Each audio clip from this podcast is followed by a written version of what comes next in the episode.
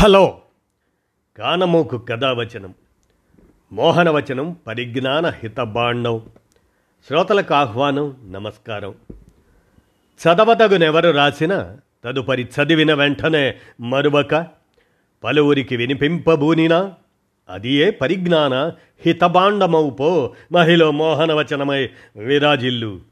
పరిజ్ఞాన హితబాండం లక్ష్యం ప్రతివారీ సమాచార హక్కు ఆ స్ఫూర్తితోనే ఇప్పుడు ఏ రజా హుసేన్ రచించినటువంటి స్మరణ రచన? ప్యారడీ సూర్యుడు జరుక్ శాస్త్రి నూట తొమ్మిదవ జయంతి సందర్భం. ప్యారడీ సూర్యుడు జరుక్ శాస్త్రి. ఇక వినండి.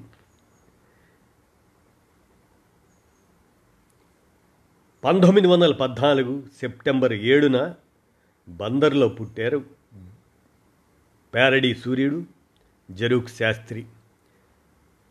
ఈ ప్యారడీ శాస్త్రి అంటే అందరికీ హడలే. హెచ్ సూత్రం కనిపెట్టింది మావాడే అంటాడు. అభినవ తెనాలి రామలింగడు ఈ జరుక్ శాస్త్రి. ఓ ప్యారడీ పద్యాన్ని ఇటీవల వెతుకుతుంటే ఈరోజే పాత కాగితాలు తిరగేస్తుంటే ఒక ప్యారడీ పద్యం బయటపడింది. ప్యారడీ అనగానే నా కళ్ళ ముందు జరుక్ శాస్త్రి నవ్వుతూ కనిపించారు. కేవలం జరుక్ శాస్త్రి మాత్రమే గుర్తుకు రావటానికి కారణం తెలుగు ప్యారడీ ఆయన పేటెంట్ కావటం. అది అలా ఉంచితే ఈరోజు సెప్టెంబర్ ఏడు నూట తొమ్మిదవ జయంతి ఆ ప్యారడీ సూర్యుడికి. ఓ కవి అన్నట్టు ఎప్పుడు ఎవరు రెడీగా ఒక ప్యారడీతో ఉండే వాడొకడున్నాడు. కవన్నవాడి నెవ్వణ్ణి కవ్వించక నవ్వించక వదిలేవాడు కాడంటే కాడు. పేరుకతడు జరుక్ శాస్త్రి పేరడీ కళకు తాపీలేని మేస్త్రి. ఇక వినండి. జరుక్ శాస్త్రి కోతి కొక్కరాయి కవిత్వం పేరడీలు అభినవ తెనాలి రామలింగడు ఈ జలసూత్రం రుక్మిణీ శాస్త్రి. ఆయన పొట్ట నిండా వ్యంగ్యమే. నోరు తెరిస్తే హాస్యపు తుంపరులే. ప్యారడీ కళకు తాపీ లేని మేస్త్రి కవన్నవాడి నెవ్వడిని కవ్వించక నవ్వించక వదిలేవాడు కాడు జరుక్. ప్యారడీ సూర్యుడు సాహితీ చంద్రుడు సుధలు కురిసే కథలు సుడిగాలి విసిరే కవితలు వెరసి జలసూత్రం రుక్మిణీనాథ శాస్త్రి.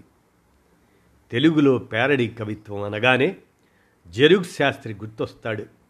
అదేనండి మన జలసూత్రం రుక్మిణీనాథ శాస్త్రి పేరడి కవిత్వం అంటే అవహేళన కవిత్వం మాత్రమే కాదు నిజమైన పేరడి కవిత్వం ఒరిజినల్ను గుర్తుకు తేవాలి.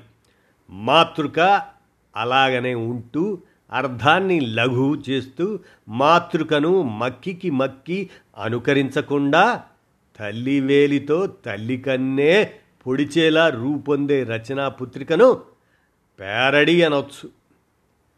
ప్యారడీ అంటే కోతి కొక్కిరాయి కవిత్వమని నోరి నరసింహశాస్త్రి ఓవాచ అయితే జరుక్ ప్యారడీలు చదివినోళ్ళు దాన్ని మాత్రం అంగీకరించడం కష్టమే.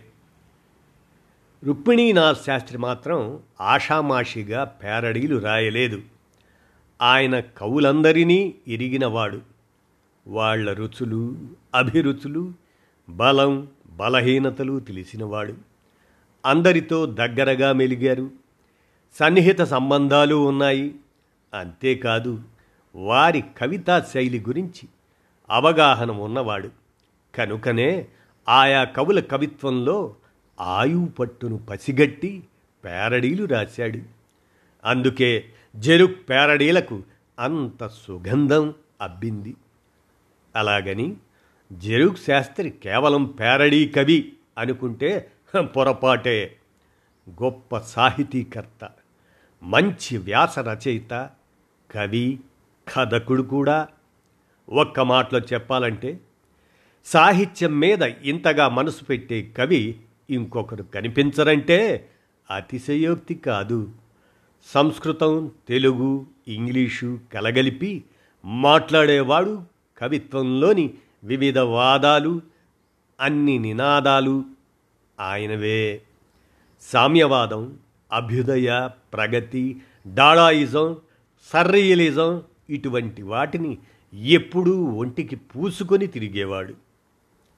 శ్రీ శ్రీ నారాయణ బాబుకు మంచి దోస్తు అన్నట్టు ఈయనకున్న మారు పేర్ల జాబితా చాంతాడంత ఉంది. రుక్కాయి జలాలుద్దీన్ ఇలా తనకు తోచింది తోచినట్లుగా పేర్లు తగిలించుకునేవాడు.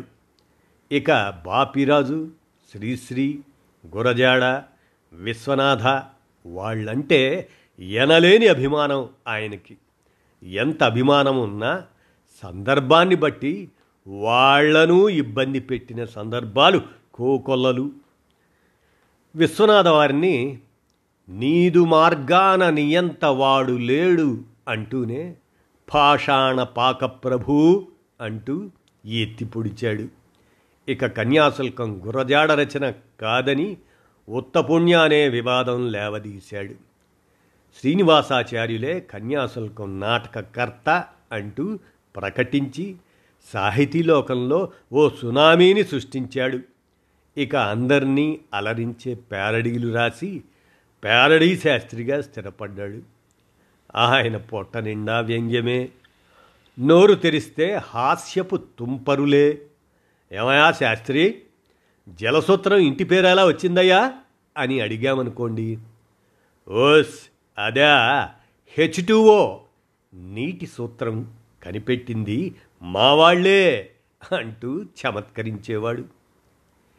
శ్రీశ్రీ కవితల ప్యారడీలు చూస్తే శ్రీశ్రీ నవకవిత చదువుతుంటే రోమాలు నిక్కబొడుచుకుంటాయి.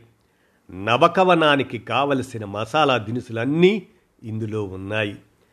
సింధూరం రక్తచందనం సంధ్యారాగం పులి చంపిన లేడినెత్తురు ఎగరేసిన ఎర్రజెండా రుద్రాలిక నయనజ్వాలిక కలకత్తా కాళీనాలుక ఘాటెక్కిన గంధక ధూపం రాబందుల రెక్కల చప్పుడు ఇలా సాగుతుంది శ్రీశ్రీ కవిత. మహాప్రస్థానంలో శ్రీశ్రీ రాసిన ఈ నవకవితకు జరుక్ ఇలా పేరడి రాశాడు. మాగాయి కంది పచ్చడి ఆవకాయ పెసరప్పడము తెగిపోయిన పాత చెప్పులు పిచ్చాడి ప్రలాపం కోపం వైజాగులో కారాకిల్లి సామానోయ్ సరదా పాటకు అని. అంతేనా? తుప్పుపట్టిన మోటారు చక్రం తగ్గించిన చిమ్నీ దీపం మహాకూరిన రంపపు పొట్టు పంగచీల్చిన ట్రామ్ పట్ట విసిరేసిన విస్తరి మెతుకులు అచ్చమ్మ హోటల్లో చేపలు నడినిసిలో తీతువు కూత పడిపోయిన బెబ్బులి వేట. ఇలా సరదా పాటకు సామాను కావాలని ఆట పట్టించాడు. ఇక అద్వైతం గీతాన్ని ఇలా మార్చి రాశాడో ఎలా మార్చి రాశాడో చూడండి. ఆనందం అంబరమైతే అనురాగం బంబరమైతే అనురాగం రెక్కలు చూస్తాం ఆనందం మొక్కలు చేస్తాం. శ్రీశ్రీ ఆనందం లోతులు చూస్తే జరుక్ ఆనందాన్ని మొక్కలు చేశాడు. ఒకరిది అనుకూలత వేరొకరిది ప్రతికూలత. కానీ రెండింట ఆనందం మాత్రం మిస్ కాలేదు. పదండి ముందుకు పదండి ముందుకు అని శ్రీశ్రీ అంటే పదండి ముందుకు పదండి ముందుకు అని జరుగు అంటాడు నండూరి వారి ఎంకిపాటను ఎలా పేరడి చేశాడో చూడండి. కొత్త పాటలు పాడవే మందిరా ఎంకి. కొత్తలోనే ఉంది సోకందిరా నీ మాటలో సోకు నీ పాటలో సొగసు. ఈ గుండెకెప్పుడు ఆనందమందిరా? ఇక నాయని సుబ్బారావు గారి కవిత్వానికి పేరడీ చూడండి నాయని వారు సౌభద్రుని ప్రణయయాత్రలోని ఎవడే నీ గళమ్మునం దిరువుకొనగా నేను విసిరిన ప్రేమ ప్రసూన మాల నడుమ నీవు చూడగబట్టి నలిపివైచి నీ కనుల నెత్తురులు నింపినాడు అనే పద్యానికి పేరడి ఇలా రాశాడు. ఎవడే వీడు? మాట సొంపేమరిలక పూల తేనెల వాకలు పోగు చేసి త్రచ్చి తెచ్చిన మధు సుధరామందు మందు. కటిక బొంగురు గొంతిక కలుపుతాడు. మల్లవరపు విశ్వేశ్వరరావు శంఖనాదంకు పేరడి. పలికింది పలికింది పలికింది పలికింది పరపర తరతీర అరుదేర కరవీర పర్జన్య దుర్జన్య గర్జన్య శంఖం పునరుజ్జమాంకం. ఉత్తమమైన పేరడీ మూలానికి విధేయంగా ఉంటూ వస్తువుకు మాత్రం చోటు కలిగించాలి. జరుగ్ పేరడీల మూల సూత్రం ఇదే. అందుకే జరుగ్ పేరడీలకు పుట్టుకతోనే ఉత్తమోత్తమ లక్షణం అలవడింది.